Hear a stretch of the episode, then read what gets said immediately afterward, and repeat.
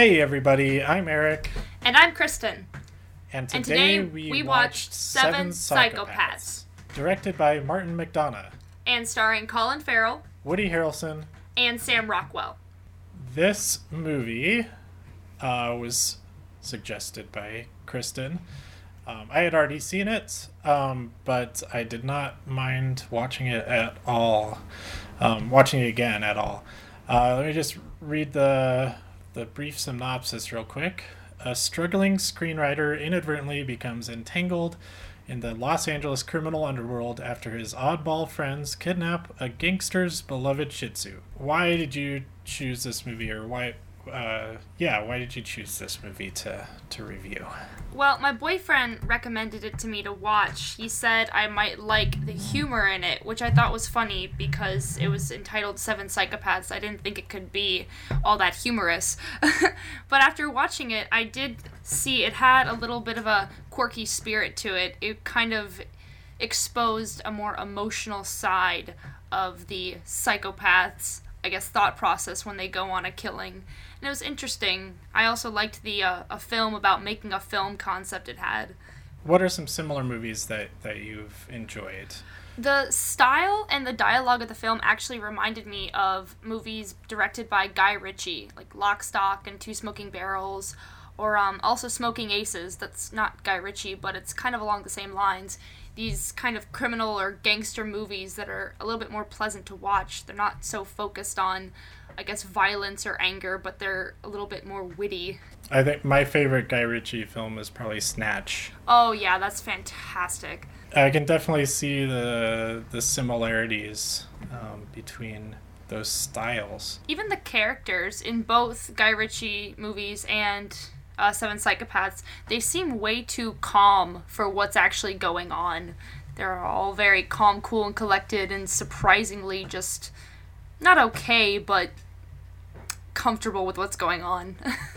If you enjoy comedies and crime comedies that are um, have that this kind of feel um, that Kristen's talking about, you should definitely check this movie out. I did not see this until it was out on video, and I take it you did as well. yeah, I saw it just this past year actually from uh, purchasing it instantly on Amazon, watching it there. It was on Netflix for a little while, but it's not currently, unfortunately. Right. Um, but I own it on Blu-ray. I Oh, definitely yeah. recommend um, owning this film because I, uh, if you like it, I think you'll want to watch it at least a couple of times. Oh, definitely. All right, so that, that's kind of a quick overview of this film without any spoilers. So now, spoilers ahoy! We're going to talk more in detail uh, about everything that happens in the movie and all that kind of stuff. So uh, if you haven't seen it yet and you, it sounds like it's something that's interesting to you, then uh, stop listening right now and go watch the movie and then come back and listen to the rest of this episode. What I find the hook of this film is is that it is a film about writing a film and a lot of times whenever I start reading the summary of a movie and it starts with those three words a struggling screenwriter I kind of roll my eyes a little bit because it's it's done a lot. But I think in this movie it's really it, it's really important that that is the main character's job because it really drives a lot of the what happens in the film or it, it entirely drives what happens in the film. Uh, so the the main character is Colin Farrell and he's working on a screenplay for uh, Se- Seven Psy- Psychopaths and um, his friend played by Sam Rockwell is pretty much helping him write it by being inspiration and also all at times flat out saying hey help help me uh, let me help you write it. Yeah, I don't think uh, Colin Farrell's character quite understands just how much his friend Billy wants to help. In the beginning, he bothers him a lot, saying, you know, let me help you write it, and he refuses, of course, because he wants to be in charge of his own movie. But whether he knows it or not, uh, Billy tells him stories about psychopaths that influence his character development. And I don't think he understands just how much he takes from Billy until he calls him out about it. Part of that is um, Billy tells Marty that very early in the film that Marty has a bit of a drinking problem. Oh, yeah. And that also kind of makes it difficult for Marty to realize how interested Billy is in helping him. Um, and also it also it makes him forget where he's getting a lot of these stories. This this film is all about the storytelling, both the film itself, but also the stories that are told in the film uh, by Marty and by well, pretty much everyone tells some kind of story at some point. Yeah. I think the there's a couple different subplots that are going on in the movie besides the writing of seven psychopaths that actually introduce real life psychopaths. And I think that might be what the movie is trying to portray in the film about a film concept. Sometimes writers are trying to look for these fictional characters that are larger than life and interesting, but they find those same qualities in the events that are happening around them. And I think that surprises them. So, Billy, besides being Marty's friend and wanting to help him write the screenplay, is also involved in a dog napping, or as they call it, dog borrowing business, where he and an associate named Hans uh, kidnap people's dogs and then return them to collect reward money after a few days.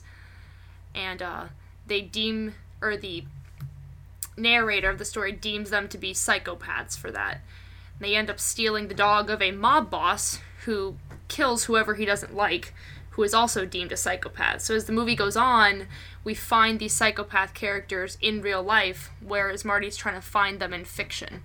Billy is kind of the bridge between the two that he keeps he's like really pushing all of these psychopaths onto Marty to like use them in the story. And Yeah. even at at one point Billy he it, he takes out a uh, it's like a personals ad or a or what do they call that? Um, Classified? classified There yes. He takes out an ad in the classified section um, asking for psychopaths to come tell uh, tell them their story and oh, yeah. I forget. I, I don't remember if the guy has a name, but there's uh, there's one main guy that comes out of that, and he has a rabbit. Yeah, that would be Zachariah. Yeah, and so that guy comes back like pretty much in the middle of the credits, Mm-hmm. and after the the the screenplay and the movie is a, a success. what he wanted is Zachariah's story. He was a um a ser- part of a serial killing team with his wife at the time, and after all of their exploits, his wife left him.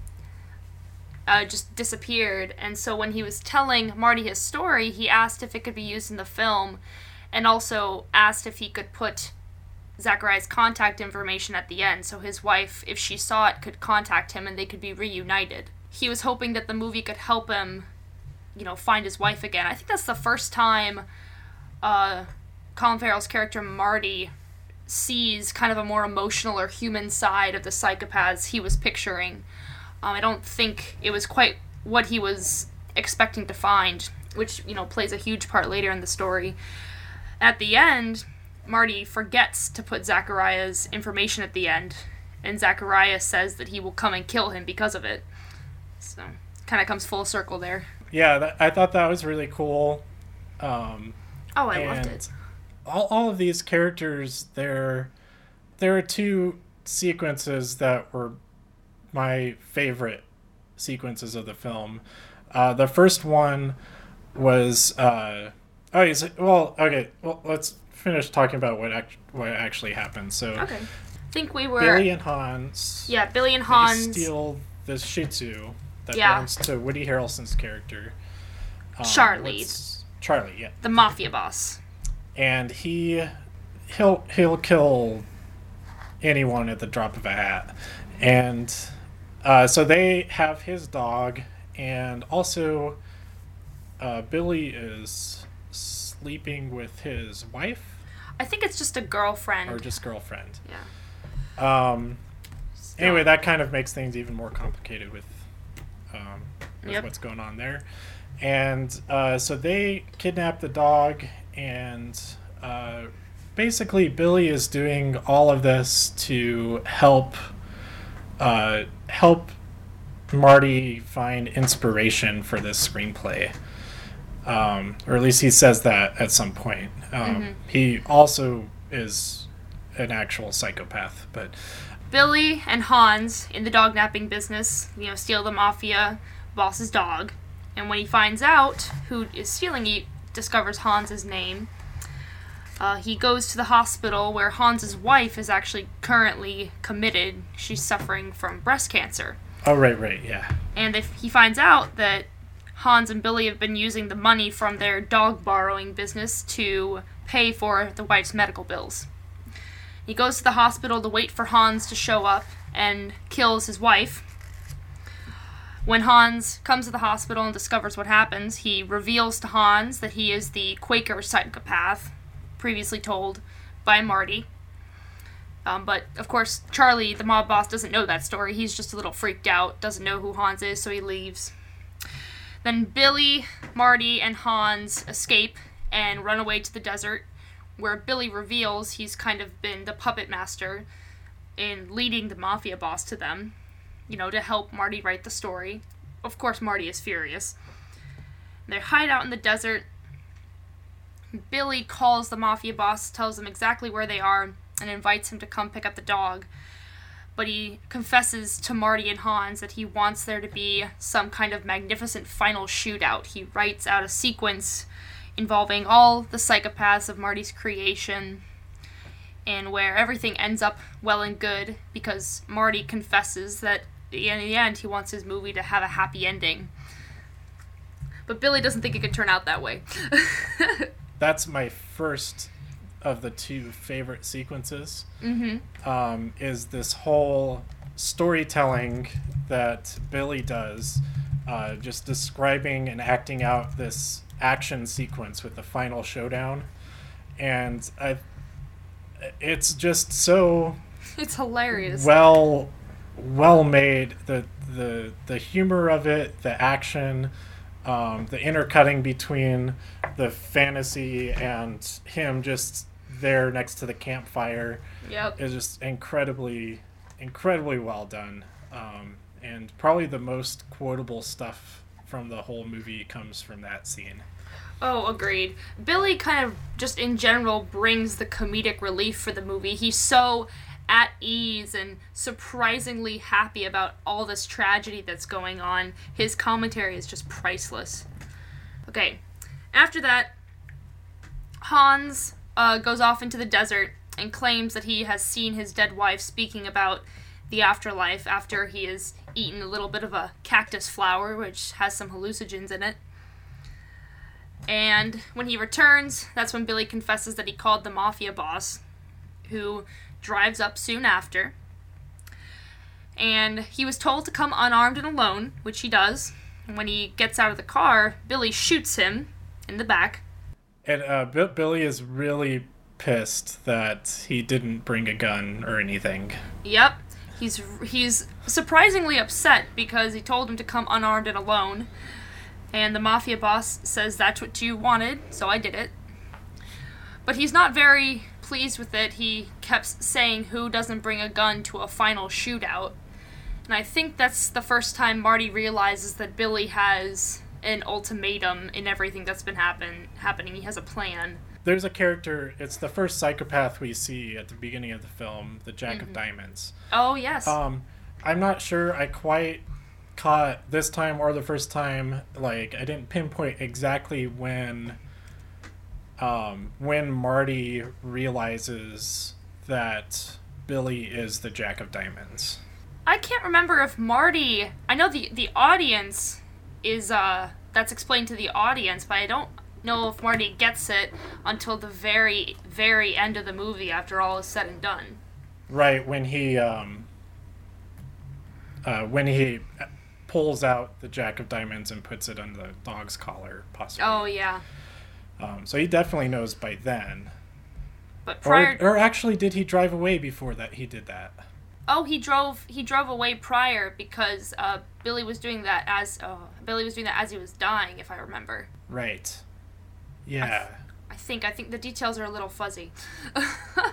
Regardless of when he actually realizes it, I, I felt like that kind of, um, I guess that's a form of irony, uh, dramatic irony that we Yes. know that he is uh, this character that he's writing about, um, but Marty himself doesn't necessarily know yet. Right. After the mob boss is shot, Billy uh, sees that he has a flare gun. The mob boss bought a flare gun. And originally thought it was meant to be used as a weapon. And he's just convinced that there's no way the mob boss could have come alone. It's just not right. It's not the plan that he wanted. So he asks asks Marty to drive the mob mob boss down the mountain. And as they drive away, he realizes that the flare gun was supposed to be a signal of some kind. And he shoots it off, and the mob boss's henchmen, who are down at the base of the mountain, uh, come running, but not before they encounter Hans, who they recognize as the dog napper. And they mean to shoot Hans, and as they see the flare gun go off, they look, and Hans starts to take something out of his jacket, which they think is going to be a weapon, so they shoot him. But it's a recording device. We don't find out more about that till the very end. The henchmen drive up the mountain, and they meet back up with Billy and the boss, where they have the final shootout. And Marty is there, but Billy asks him to leave. And when Marty says, No, I want to stay with you, Billy says, Nope, I told you this movie ends my way. I think that's Marty's, like, immediate moment of clarity when he realizes that, like, just how much of an influence Billy had on the situation and on his screenplay. He kind of figures out that Billy had a plan this whole time, and no matter what, he was going to make sure it ended the way he wanted it to end. Uh, well, after Marty drives away, um, Charlie's gun jams um, during uh, because Billy's giving him a countdown. Uh, he has to to count a five, or he's gonna shoot the dog in in its head. Oh, and that that was one of my favorite quotes. Is he? he uh, I forget exactly what Billy says, but uh, Woody Harrelson, uh, Charlie says he doesn't have a gay head. He just has a normal head. Oh, yeah? Um, but it th- that that kind of sums up the entire movie as far as the humor goes. That something like really serious or really violent could be happening or about to happen, and something really, uh, really lighthearted and funny will slip in there. Yep. I think it's another testament too. It seems as though all of these psychopaths, again, who are supposed to be just bloodthirsty, remorseless criminals, have this surprising soft side for things, you know, like a mob boss probably wouldn't be so concerned about a shih tzu, but he just falls to pieces every time he thinks something bad is going to happen to his dog. It's just, it's not what you would expect from psychopaths. Yeah, and I think that um, I think that says a lot about Woody Harrelson, especially because whenever he showed his soft side for the dog, I like really felt bad for him. Oh yeah, And- it was so, it was so sad. Um, okay, so he he gives him the count of five, uh, counting down from five to fix his gun, so that they can finish the the final showdown, and um, no standoff. That's what he calls. it. the final standoff. And it, it, at that point, it's obvious that even like if it wasn't already obvious that Billy wants this showdown to happen and he isn't looking to win it. Um, Right. And so he, he restarts the countdown after Charlie asks nicely, and Yep. and uh, Billy gets shot in the head. Yeah. which uh, is a bummer. I liked Billy. I really did. I was so upset. Yeah, I yeah, I mean, I liked everybody in this movie. It's, They, uh, yeah. all the actors are just amazing in their characters. Um, They're all just so relatable. Again, I just love how the I love that writing. You know, these are supposed to be people you don't like. You should not really have a kind of sympathy for what they're doing, but they were all just so you felt for them. and actually, the, probably the character I liked the least was Marty. Oh yeah, cuz he was he always whined about everything. Yeah, yeah. so Billy's shot, um, and the police finally find their way there, and they arrest Charlie and his main henchman. Mm-hmm. What's his name? The I guy honestly- that was on Heroes for like a season. I honestly don't remember. Sometimes IMDb's like cast list is just so weird, because because uh, Woody Harrelson is halfway down. I know. Michael Pitt is at the top. When I see his name, oh, Z- never mind. His name is not familiar. Zeljko Ivanek.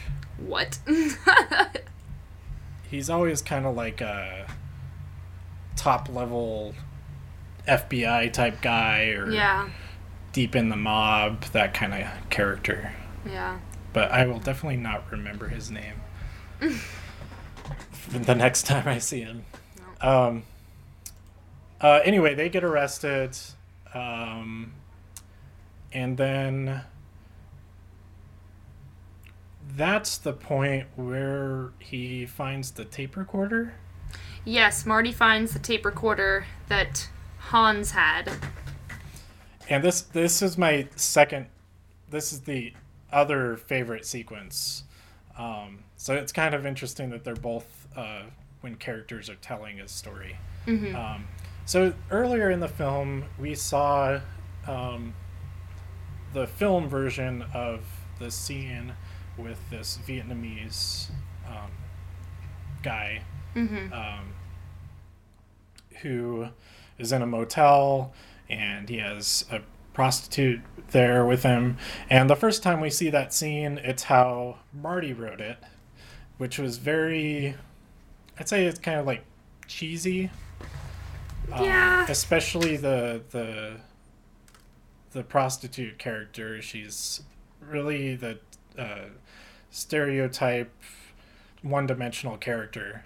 Later on, before Hans dies, he's he, that's his biggest criticism of Marty's screenplay is that all of the female characters are awful, basically. Yeah. There, there's no effort put into them really, and they just serve to be uh, kind of placeholders that get killed off quickly. Yep. So with this Buddhist character, uh, excuse me, Vietnamese character, it was the one psychopath that Marty just couldn't quite figure out the perfect situation. He didn't exactly know how to pin down this psychopath's motive or history. Um, he played around several times with, you know, instead of having a Vietnamese psychopath, like a Buddhist uh, character, he eventually settled that this would be a former Viet Cong warrior whose entire family and village was killed in war, who is now in America set to um, send uh, this prostitute character in strapped to dynamite to kill several people who were in charge of, you know, killing his village, or so he thinks. And in Marty's version, it's just it seems very cheesy, very stereotypical uh, killer. He just sends in dynamite and kills everyone. And Christopher Walken's character, Hans, is just so dissatisfied with it, thinks it could be better, especially if Marty's looking to have some kind of peaceful, happy ending. So when Marty finds the recorder, he listens to Hans saying, I think I finally figured out this Vietnamese psychopath for you. He describes the scene where this Vietnamese psychopath is sitting down and the prostitute character comes out, but instead of, you know, being in her underwear, she's in a very classy red dress. And she notices that the Vietnamese psychopath is just upset and beside himself. He's shaking, he's covered in sweat, he doesn't know what to do. And she speaks fluent Vietnamese. Apparently, she studied it at Yale, according to Hans. And she asks what is wrong. The, v- uh, the Vietnamese man says that he heard in his head a voice saying, Desist, brother, you know this will not help us. And of course, you know, he shrugs it off, doesn't know what to do, and sends the girl in with dynamite strapped to her into a conference room. He has gasoline and he pours it all over the room. And you recalled smelling gasoline earlier. He lights a match, and right before he's about to throw it, the woman, the prostitute in perfect Vietnamese, again says, Desist, brother. And we see the Vietnamese psychopath close his eyes, and when he opens, he's completely in a different place. He's seated in a town square back in his village, and he's wearing like ceremonial religious robes. He's covered in gasoline.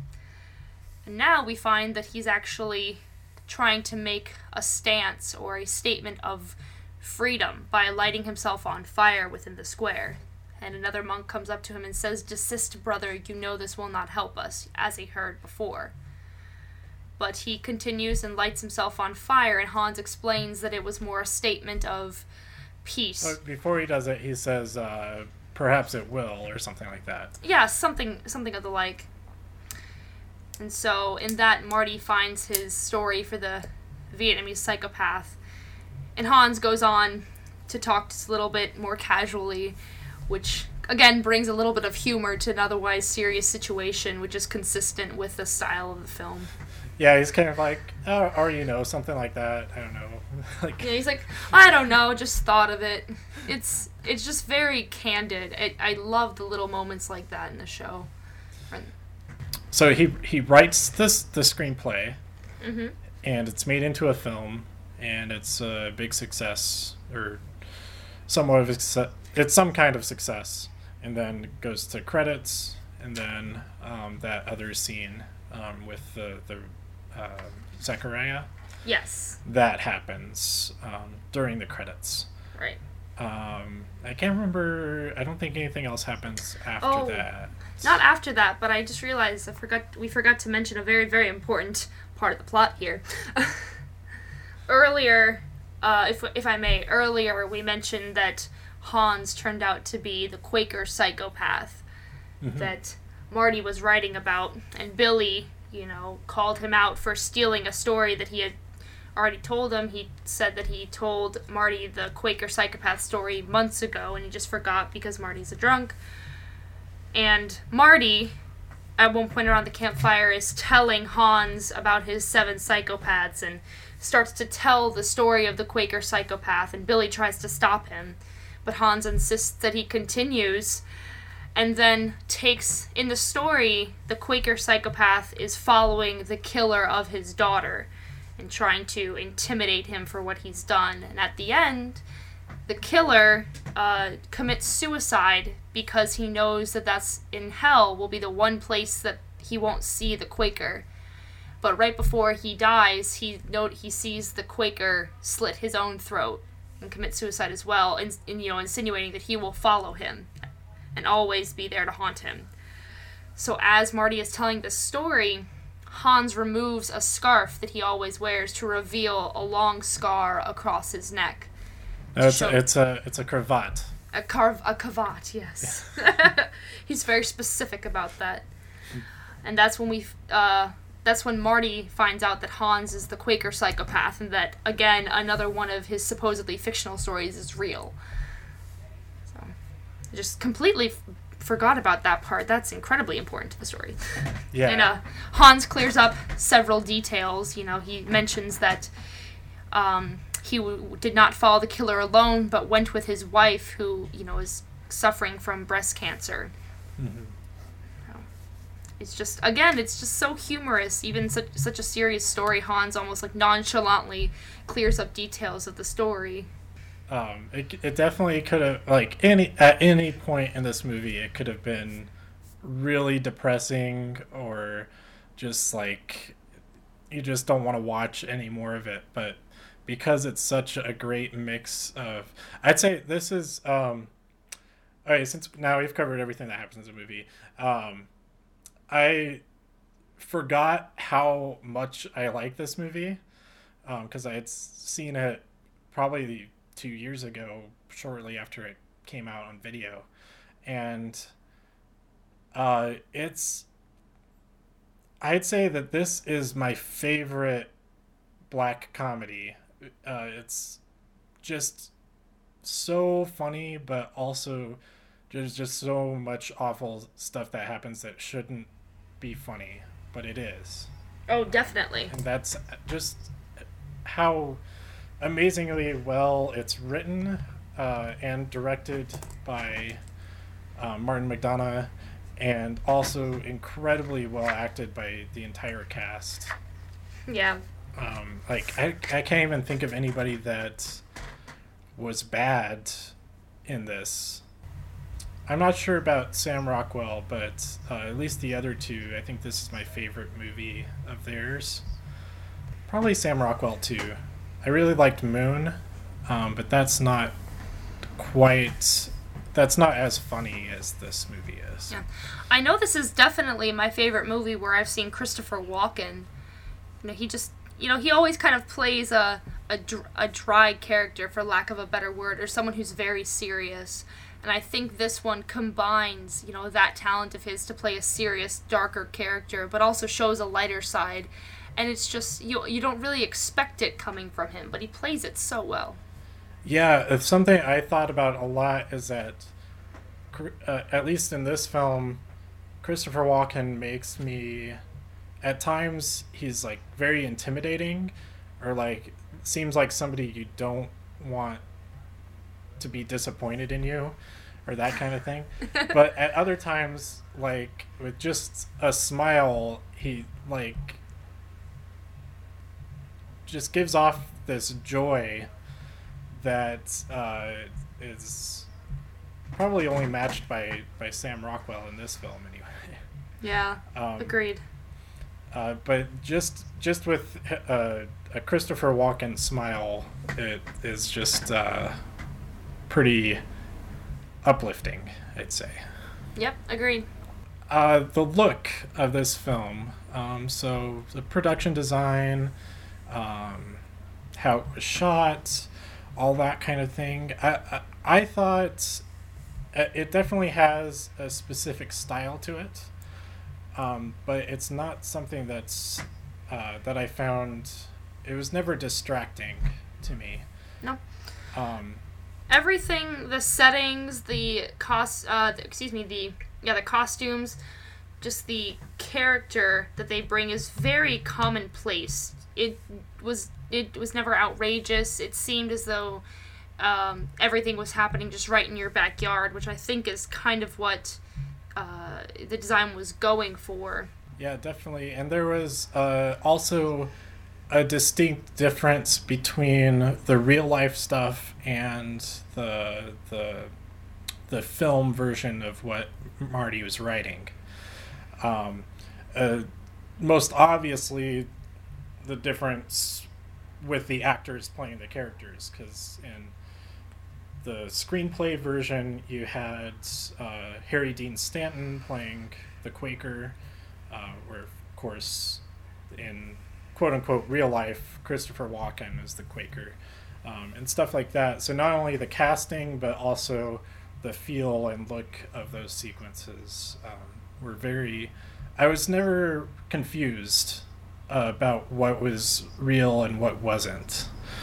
Um, and that could have potentially been pretty confusing, I think. Yeah, agreed.